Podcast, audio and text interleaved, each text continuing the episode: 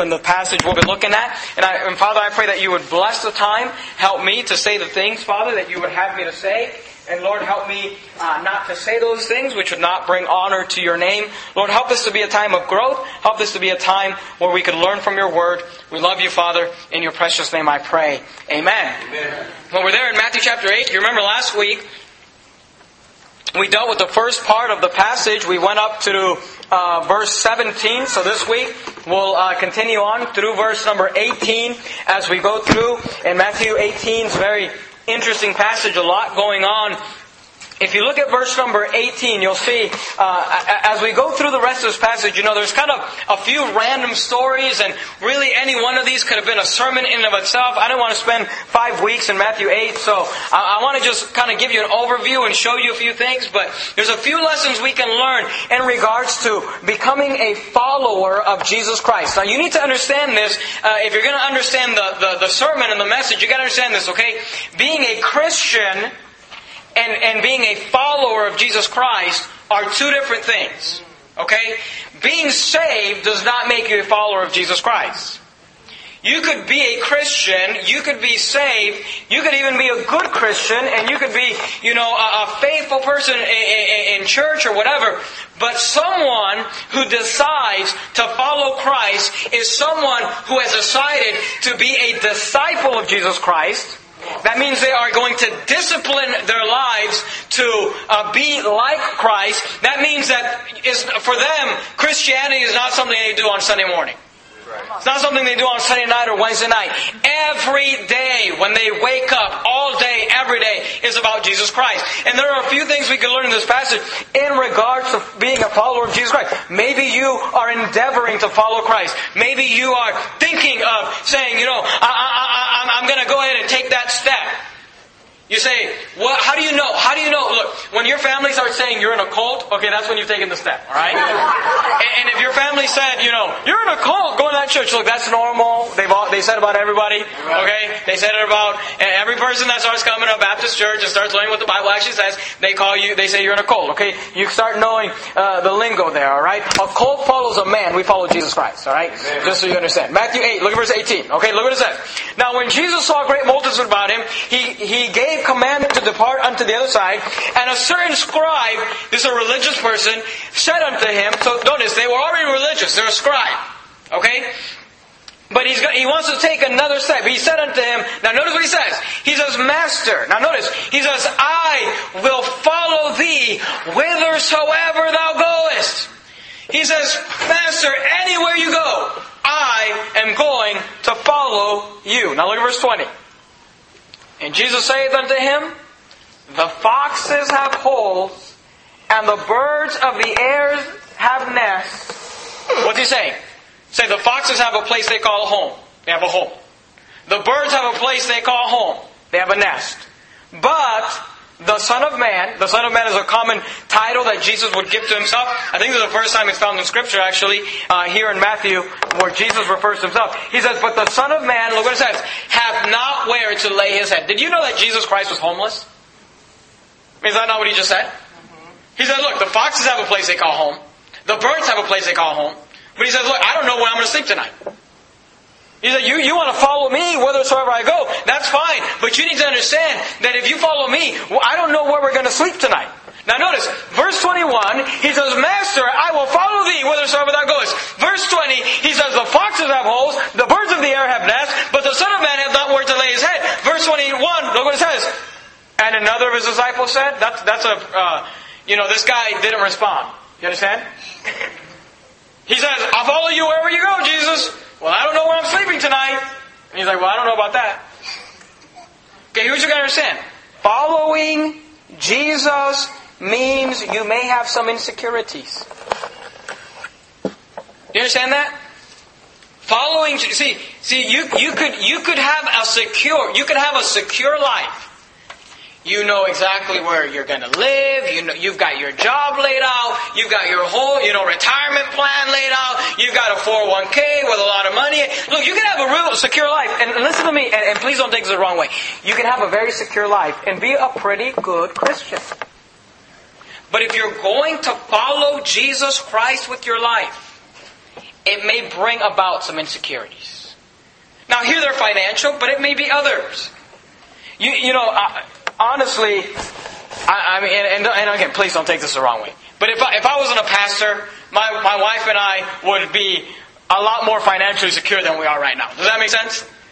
I mean, when, sometimes when you decide to say, you know, I'm going to take this a little step further, I'm going to, I'm going to go from just, you know, being a fan or being part of the crowd, and I'm going to make this my life. Hey, there are some insecurities that go with that. Some of you, you know, there, we've got some guys here that may be thinking of uh, being a pastor someday or being a minister someday. If that's you, hey, just realize when you go into ministry, you may have to actually learn what it means to pray for your daily bread.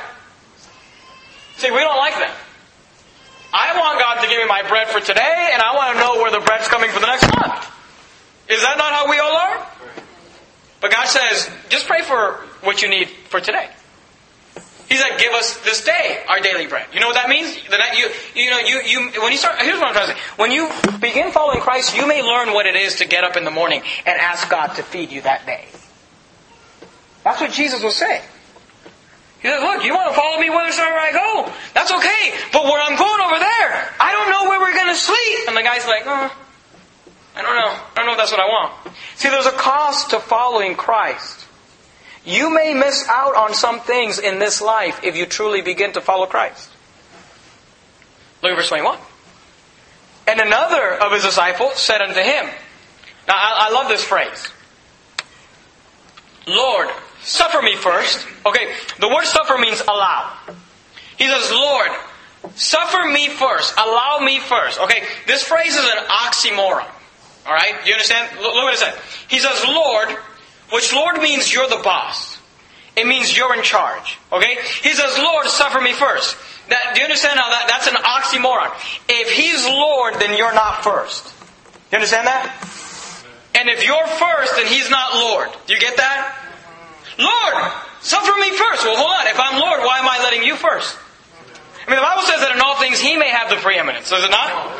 The Bible says, seek ye first the kingdom of God and His righteousness. So it's interesting because this guy says, Lord, let me go first. And he's like, well, if you're going first, then I'm not the Lord. And if I'm the Lord, then you're not going first. He says, Lord, suffer me first. Now notice what he says. This is a very interesting verse in the Bible to go and bury my father. And Jesus said unto him, Follow me, and let the dead bury their dead. Now it's interesting because in this passage, we, we see this passage and we think, man, Jesus is mean. Jesus is a bad, I mean, he, he's not going to let him go bury his father? He's not going to let him go. Now look, if there was a, there, if there was an excuse, would not this be a good excuse? Isn't that what you say when you get pulled over by the cop when you're speeding? I'm on my way to a funeral. I mean, this is a pretty good excuse. But notice Jesus, he says, he says, Lord, suffer me first to go and bury my father. And Jesus said unto him, Follow me, and let the dead bury their dead. So what can we learn from this? Here's, you need to understand. Following Jesus means sometimes you don't get to partake in things that are. We're not talking about sinful things here. We're not talking about wicked things here. There's nothing wrong with going. Do you think there's anything wrong with going to, to your father's funeral? Okay, but if this guy was going to be a follower of Jesus Christ, that was going to be something he had to sacrifice and not be able to go to his dad's funeral. Now look, you got to understand this. This guy's not alone. There are people in this room right now that would not follow, you would not follow Jesus Christ if it meant skipping out on your dad's funeral. And that's okay. There's no problem with that. You can still be a good Christian. You can still be a faithful church member. You can still love God. But I'm here to tell you, the missionary doesn't get to go to his dad's funeral all the time. You understand that? The, the, the, there comes a time when you step out so far and you're so into this Christian thing that you miss out on opportunities and things. We're not talking about bad things. There's nothing wrong with going to your dad's funeral. But sometimes when you're following Christ and it's an everyday journey, sometimes you don't get to do even good things. My my, uh, my wife, she likes to read these blogs. There's these these these other you know friends we have that are just like us. You know, they've got kids and they don't have a TV and they don't have birth control and they, they homeschool and they're you know weird like we're weird or whatever. And uh, they, they'll have their blogs that they that they, they they they blog on. They're good people. We love these people. I mean, many. I mean, it's a, it's a real It, it's, it's like a, a, uh, an interesting thing in, in our little community because all every family has like a blog. I mean, we have a blog, you know. But my wife will go on, on these blogs and she'll, she'll, will she'll read it and she'll kind of update me on these people that we know or whatever. And, and it's interesting because we're constantly seeing, you know, and, and please understand me. I'm, I'm, not, I'm not talking bad about these people. Okay, I love these people. They're good people. But we're constantly seeing like, oh, this family moved to this state in the middle of nowhere, and they've got a hundred acres, and they've got all these like cows and all this stuff, and it's so great. You know, there's this family, they bought this property, and, and you know, it's got a barn in it, and they turned the whole barn into a big homeschooling schoolroom, and it's got this and that, you know, and, and this family went on this activity, and this family went on that activity, and they went on this vacation. And look, there's no, and please understand me, there's nothing wrong with any of that. But you know, I, my wife and I, you know, often think to ourselves, man, if, if I wasn't the pastor of a church, we could do that too. If I didn't care about winning souls for Christ, we could go live somewhere in the middle of nowhere and not skip out on church too. You say, well, you think there's anything wrong? I don't think there's anything wrong with it. I'm just telling you. Sometimes when you, there's nothing wrong with activities. There's nothing wrong with soccer leagues and little leagues and vacations. And look, if you like to go on a two week vacation once a year, there's nothing wrong with that. But sometimes when you get in the ministry, you don't go on vacation for five years. You say, Pastor, you're preaching against vacation. I'm not preaching against vacations. I'm not preaching against going to a father's funeral. I'm just telling you this. Sometimes when you step out and actually begin to follow Christ every day, there are good things you miss out on. You just got to understand that. And if you say, well, I'm not signing up for that, that's okay. You can be a good Christian. You can stay where you're at. You can be faithful in the area you're in. But when you step out and say, I'm going to follow Jesus every day, there may be a cause for serving Jesus. And Jesus is giving the warning. He's saying, look, if you want to follow me, you got to understand there may be some insecurities. If you want to follow me, you need to understand there may be some good things that you miss out on. If you want to follow me, there is going to be a cost to be paid. There's a cost for following Christ. And you know, this guy, look, at verse 18, okay? In verse 18, he says, Now when Jesus saw great multitudes about him, he gave commandment to depart unto the other side. Okay, so in verse 18, Jesus already said, let's cross the Galilee and let's go to the other side. Right? Did he not say that? So he's already said they're going to do that. Verse 19, this guy says, I'm going to follow you. He says, well, I don't have anywhere to live. He says, okay, I'm good with that. Verse 21, this guy says, Lord, first let me go bury my father. Okay, so did not Jesus already say he's crossing the other side? Did he not already say that in verse 18? What is this guy asking him to do in, in verse 22? In verse 21? He's asking him to wait. Look, look, you got to understand. You need to understand this. There's nothing wrong with burying your dad. But sometimes we don't do the great things to do the good things. There's a lot of things I could do on Saturday with my family and, and, and be a great family man that people would be like, man, you are a great father. You do this with your sons and you do this with your daughters and you do this with your kids. You say, why do you not do those? Because we want to do the best thing, which is winning souls. There's nothing wrong with anything else you do. This guy, you know, he's saying, well, I got to bury my dad. Well, if that's where you're, see, it, goes back to this, and I, I'm trying to do a good job. I wish I had the eloquence to be able to explain this. In the Old Testament, you read about when they would go to war. Remember when the men would go to war? They were told, if a man just got married, don't send him into the, don't send him home, don't send him to battle. You remember reading that in the Old Testament? Some of you need to read the Old Testament. he, you know, it said if a guy just built a house, don't send him into battle. Build, you know, let him enjoy his house. If a guy just did this, don't send him to war. Let him do this. Why? Because you did not want to go to war with someone whose heart was not all in. You understand that? See, Jesus said, "Look, I, I can't, I can't. Uh, we're we're going to go into areas where people are going to try to kill us. We're, I mean, what did the disciples have before them? People are going to imprison them. People are going to beat them. People are going to badmouth them. People, I mean, Jesus is going to get crucified. And, and Jesus says, "I can't take you with me while you're thinking about your dad." There's nothing wrong with your dad. There's nothing wrong with that. But if that's where your heart is, then don't go to battle with me. See, you got to decide what is the most important thing. Say, well, this is good, but what's the best? And if this is the best for you, then, then you just realize I can't follow Christ every day like others can. Say, well, I want to be like others. We'll also realize that those others are going to miss out on some nice things, good things. I know a whole lot of pastors that don't have the 401k that they could have had if they would have not gone in ministry. You just realize, I followed Christ, so I missed out on some stuff. That's okay, but go into it with your eyes open. See, you can't go in halfway in, halfway out, thinking about this, thinking about that. You know, when I, when when he they said, look, this guy just got married, he's gonna be thinking about his wife. Don't send him to war. Wait a year. Once him and his wife have been fighting for a while, then send him to war. I mean, if he's fighting with his wife, you know, he's likely to charge a cannon. You know what I mean? Like, I mean, he's gonna get in there and just not care. But he's like, while he's in love, just let him stay home. Because his heart's not in it. And that's what Jesus is teaching here. He's saying, look, this, these guys, their heart is somewhere else. And this guy was trying to slow him down. The question I have for this guy is this. If your dad's dead, why are you with Jesus? Shouldn't you be with your family? You know, maybe this guy's dad, dad is not even dead. Maybe his dad's sick. So what's he asking Jesus? Can you wait till my dad dies and I bury him before we go over the other side? Jesus like, I already said I'm going on the other side. I wonder if the guy's dad's even sick.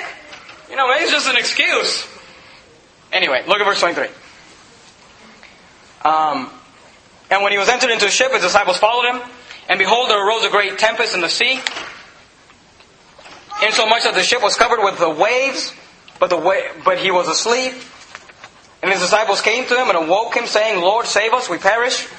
And he saith unto them, Why are ye so fearful, O ye of little faith? Then he arose and rebuked the winds and the sea, and there was a great calm. But the men marveled, saying, What manner of man is this, that even the winds and the sea obey him? Now, I'm not going to deal with this passage tonight because literally I think it was two or three weeks ago I preached the whole sermon on Sunday morning entitled Peace Be Still. I don't know if you remember that, but we went through this passage and we saw it in the rest of the Gospels and I spent an hour developing this whole text. So I'm not going to do that tonight. If you're interested in that, uh, go on our website and just find that. It's a few weeks ago, Peace Be Still. Uh, so we're going to skip that part for tonight. But look at verse 28.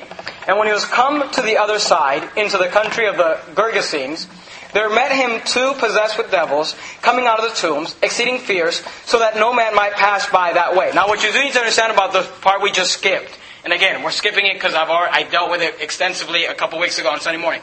But what you need to understand about this part we just skipped is that Jesus says, let's go on the other side. When he references going to the other side of the Sea of Galilee, you gotta understand the, the way the, the, the land was laid out. You had the Sea of Galilee in the north, you had the Jordan River that came down to the middle, then you had the, the Dead Sea at the bottom. Jesus' fruitful ministry was around the Sea of Galilee. When Jesus said, let's go to the other side, he's talking about going to the Gentile side. The other side is always a reference to the Gentile. Half of it was Jew, half of it was Gentile. As he's crossing the sea, there's this big tempest, there's this big storm, there's this hurricane. You know, the disciples are all scared. Jesus comes out, says, "Peace, be still." The the uh, the lake calms there, the sea calms. They travel on, and they get to the other side. Okay, that's verse 28. When he was come to the other side, into the country of the Gergesenes. There met him two possessed with devils coming out of the tombs, exceeding fierce, so that no man might pass this way. Now, the same story is found in the book of Mark. Uh, uh, keep your finger there in Matthew 8. Go to Mark chapter 5. Mark chapter 5, real quickly. Mark chapter 5. Keep your finger in Matthew chapter 8. Mark chapter 5. We said, number one, there is a cost for, for being a follower of Jesus Christ. Number two, there is a focus. And, look, you, you know, we, I, I was kind of using the analogy of ministry a lot. But look, do you think that those who faithfully tithe every week, you think they could find something to do with that money? Of course they could. But when you decide to take that step and say, no, I'm going to be a follower of Jesus Christ, then you may lose out on some things. But that's okay. Because I'd rather serve Jesus Christ with my life. Number two, not only is there a cost for serving, following Christ, there is a focus of following Christ. Are you there in, in Mark chapter 5? Look at verse 1. I want you to just real quickly see the, the, here's a parallel passage. I want you to see the characteristics of a demon possessed individual or a devil possessed individual. Mark 5 1. Because today people think like, oh, you know, that's not true. Those were just stories. Nobody's really demon possessed anymore. But look at, look at Mark in verse 5. And they came over unto the other side of the sea, into the country of the Gergesenes, and when he was come out of the ship, immediately there met him out of the tombs, okay? Out of the tombs. So out of the cemetery, a man with an unclean spirit. An unclean spirit is talking about a devil or a, a demon or, uh, you know, a, a, a, fallen angel or whatever you want to call it. So this guy is an unclean spirit. Now, where's this guy hanging out? In the tombs. Do you see that? who had his dwelling, verse 3, among the tombs, and no man could buy him, no, not with chains. This guy has a fascination with death. I mean, this guy is just like, I want to live in the tombs. I want to hang out with the tombs. I want to be around dead bodies. I want to be, you know, I just, you know. And today people say, oh, no one's demon possessed anymore. Is Look, there's a whole movement today of teenagers that are fascinated with death. They dress in black. They paint their fingernails black. You know, I don't know what else they do. They do all these weird things. Their music's all about death. I mean, they are fascinated with death. Proverbs says they that uh, hate me love death. That's wisdom speaking. So here you see a characteristic of someone that's demon possessed is a fascination with death. Look at verse 3. Who had his dwelling among the tombs, and no man could bind him, no not with chains, because that he had often bound with fetters and chains, and the chains had been plucked asunder by him, and the fetters broken in pieces. Neither, neither could any man tame him. This guy's not only fascinated with death, he is out of control. Does that describe some teenagers today? I mean, fascinated with death, and not just teenagers, old people that don't know they're old yet. You know, they still think they're young, so they're like, "Oh, I listen to all this cool music." fascinated with death, out of control. Okay, look at verse five. And always, night and day, he was in the mountains and in the tombs, crying. Look at this, and cutting himself with stones. Are there people that cut themselves today? There are people today that are fascinated with death. Are there people today that are out of control? You say, oh, they're just going through a phase. I'm not saying they're all demon possessed, but I mean, the description's there. There's definitely some sort of a devilish influence. Keep your finger there in Mark 5. Go back to Matthew chapter 8. Mark 5 and go back to Matthew chapter 8.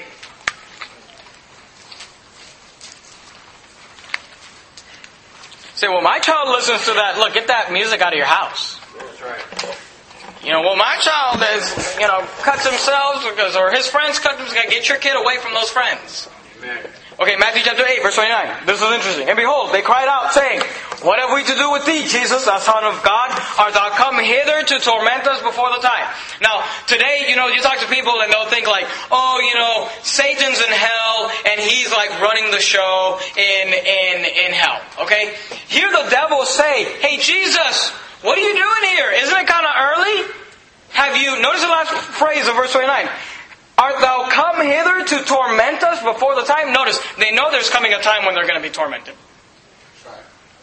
They're trying to cause as much havoc and chaos before that time comes.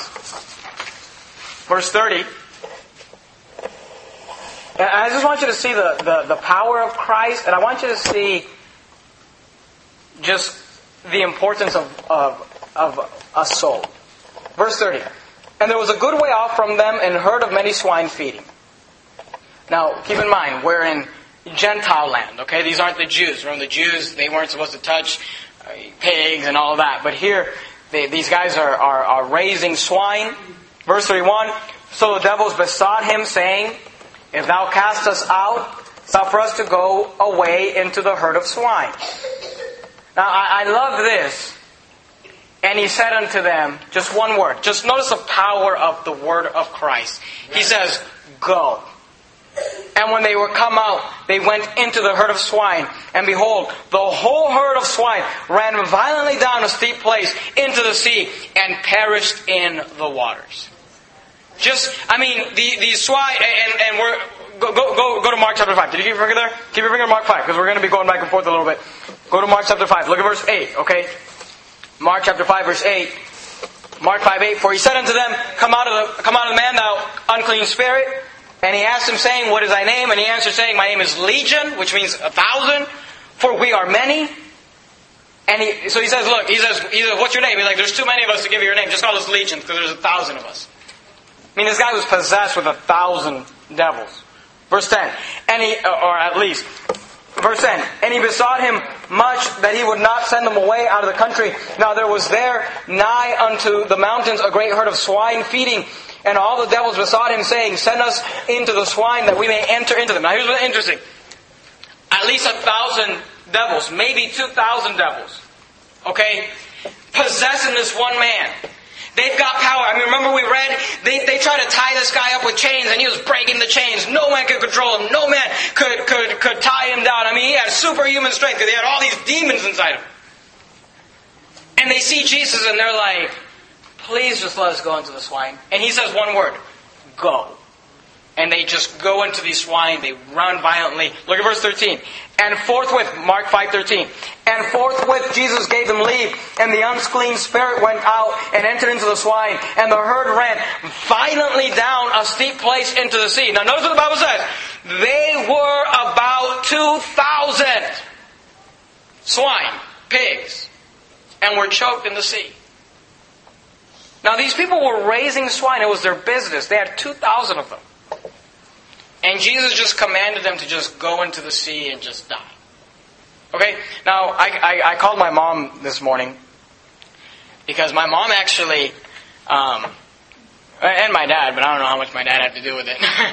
but uh, my mom actually, she went to a, you know, she went to Venezuela on a trip, and she comes back telling us how she like bought these pigs. She had like this like, she bought this like little farm with pigs. So, and I'm like, why did you buy pigs? I, I don't know. I don't know why she did it. But I called her and I'm like, Mom, what, what's the price of a pig? Okay? And she told me that in Venezuela, which things are cheaper there, you can buy a pig for about $50. Okay? So I went on Google and I Googled, you know, the cost of a pig. And they said that, you know, a low grade pig, like on the low end, you can buy a pig for about $80. Okay? Some of you should get rid of your little yapping dog and go get you a pig. Alright? Because that, that'd be cool. Alright? But if you think about, okay, you, you, you think you got 2,000 pigs, let's say they're all like the low end, 50 to $80 each. How, I mean, we're talking about 100,000 to $160,000 that Jesus just threw into the sea. Okay?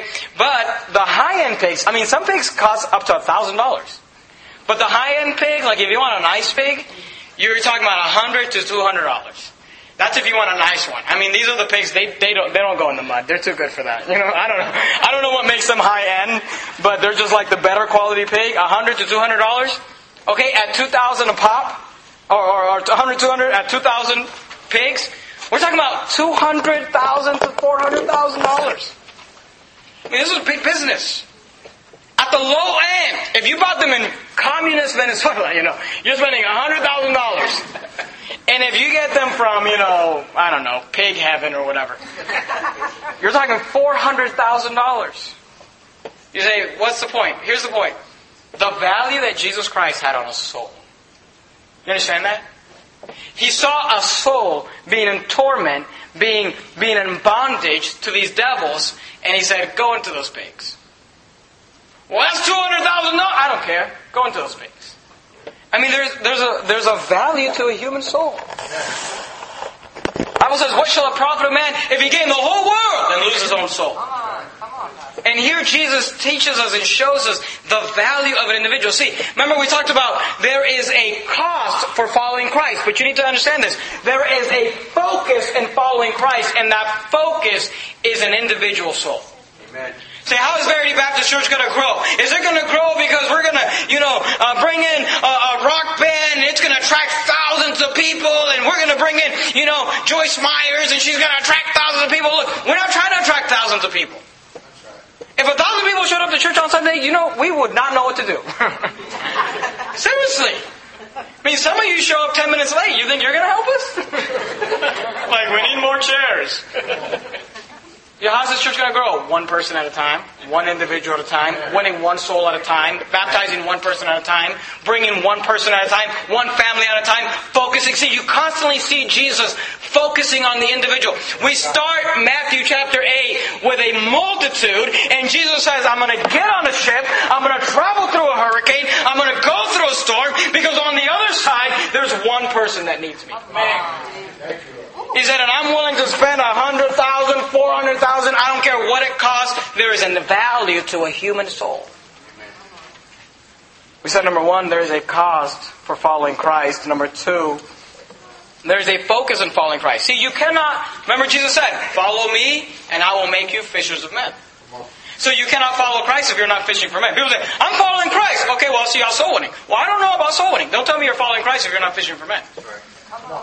Because he said, if you follow me, I will make you. It's not a choice. He said, I'm going to make you a fisher of men.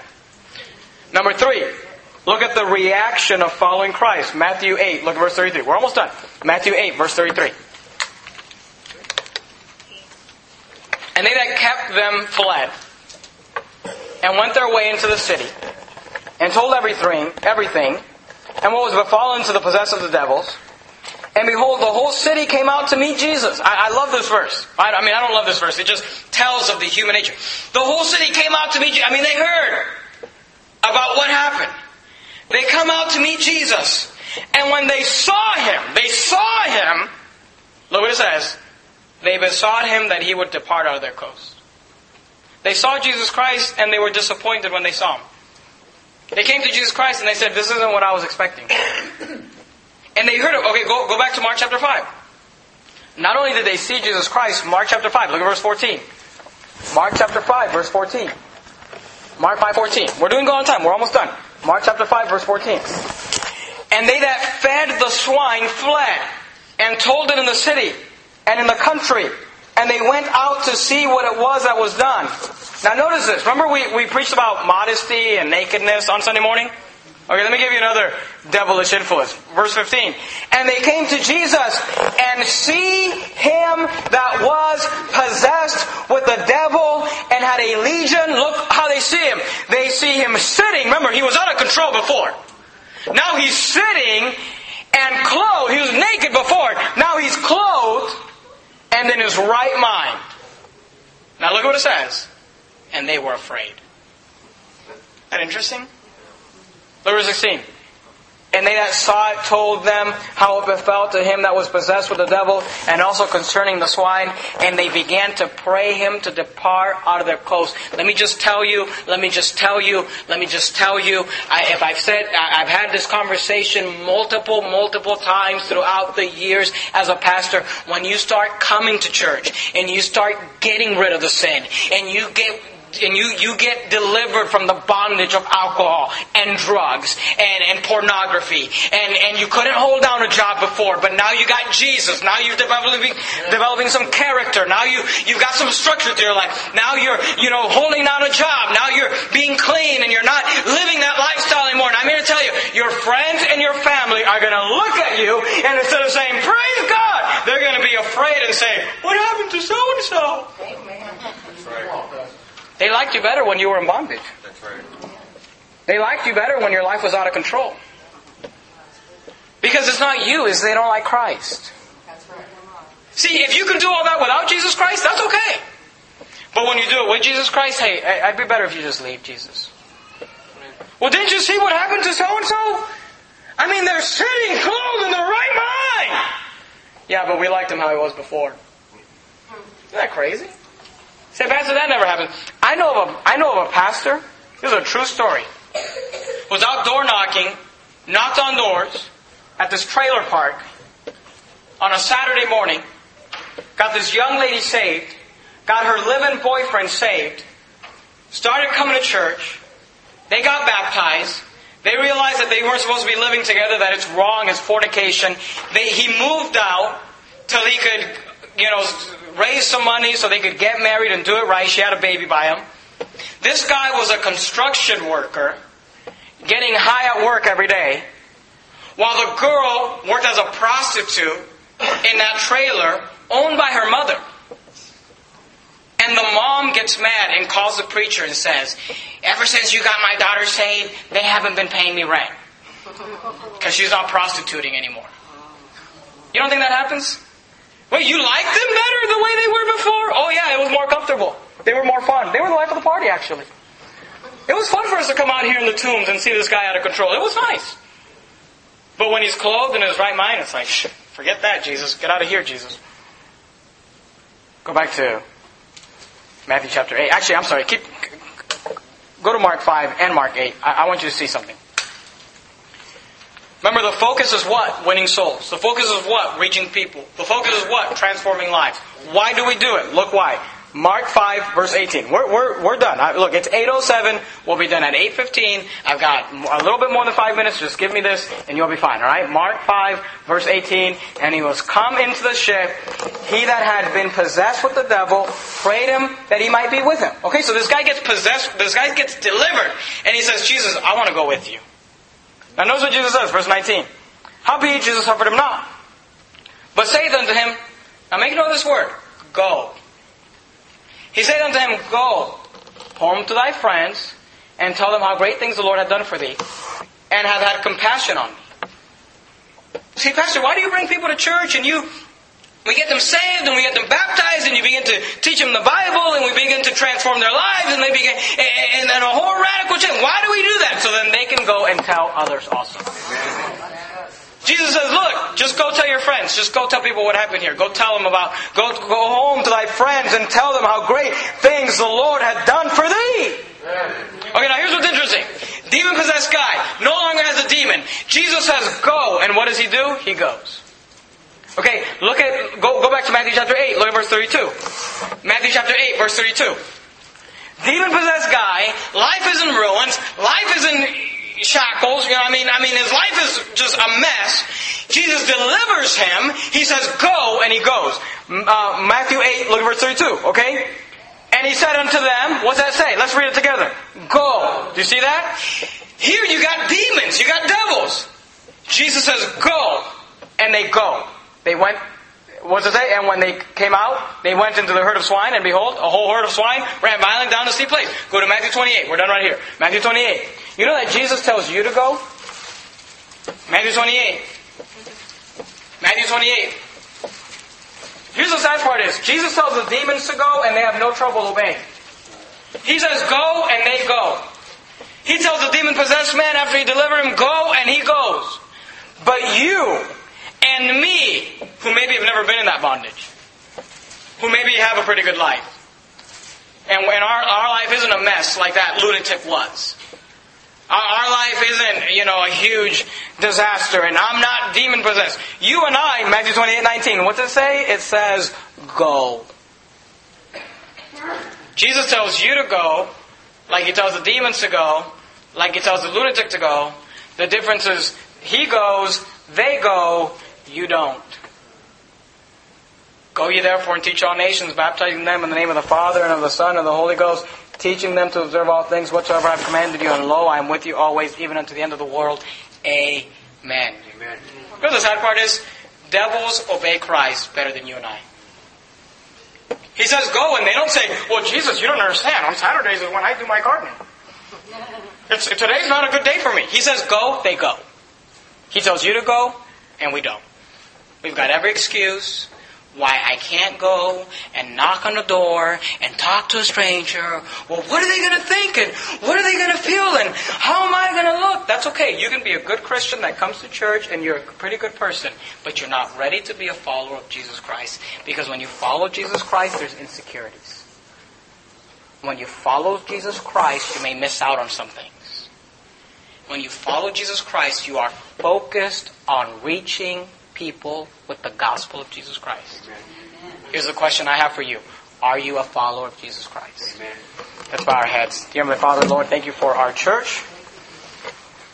Thank you for allowing us to be able to study Matthew chapter 8. I love Bible study night because we're in Matthew chapter 8 because that's the text we're in for tonight. And next week we'll be in Matthew chapter 9 because that's the text we're in for next week. Lord, I pray that your word would just be allowed to flow through us, that your spirit would use the Bible to teach us, to explain to us, to challenge us in the areas that we need to be challenged. Father, we love you. We praise your name. I pray you'd help us have a good rest of the week. In your precious name I pray. Amen.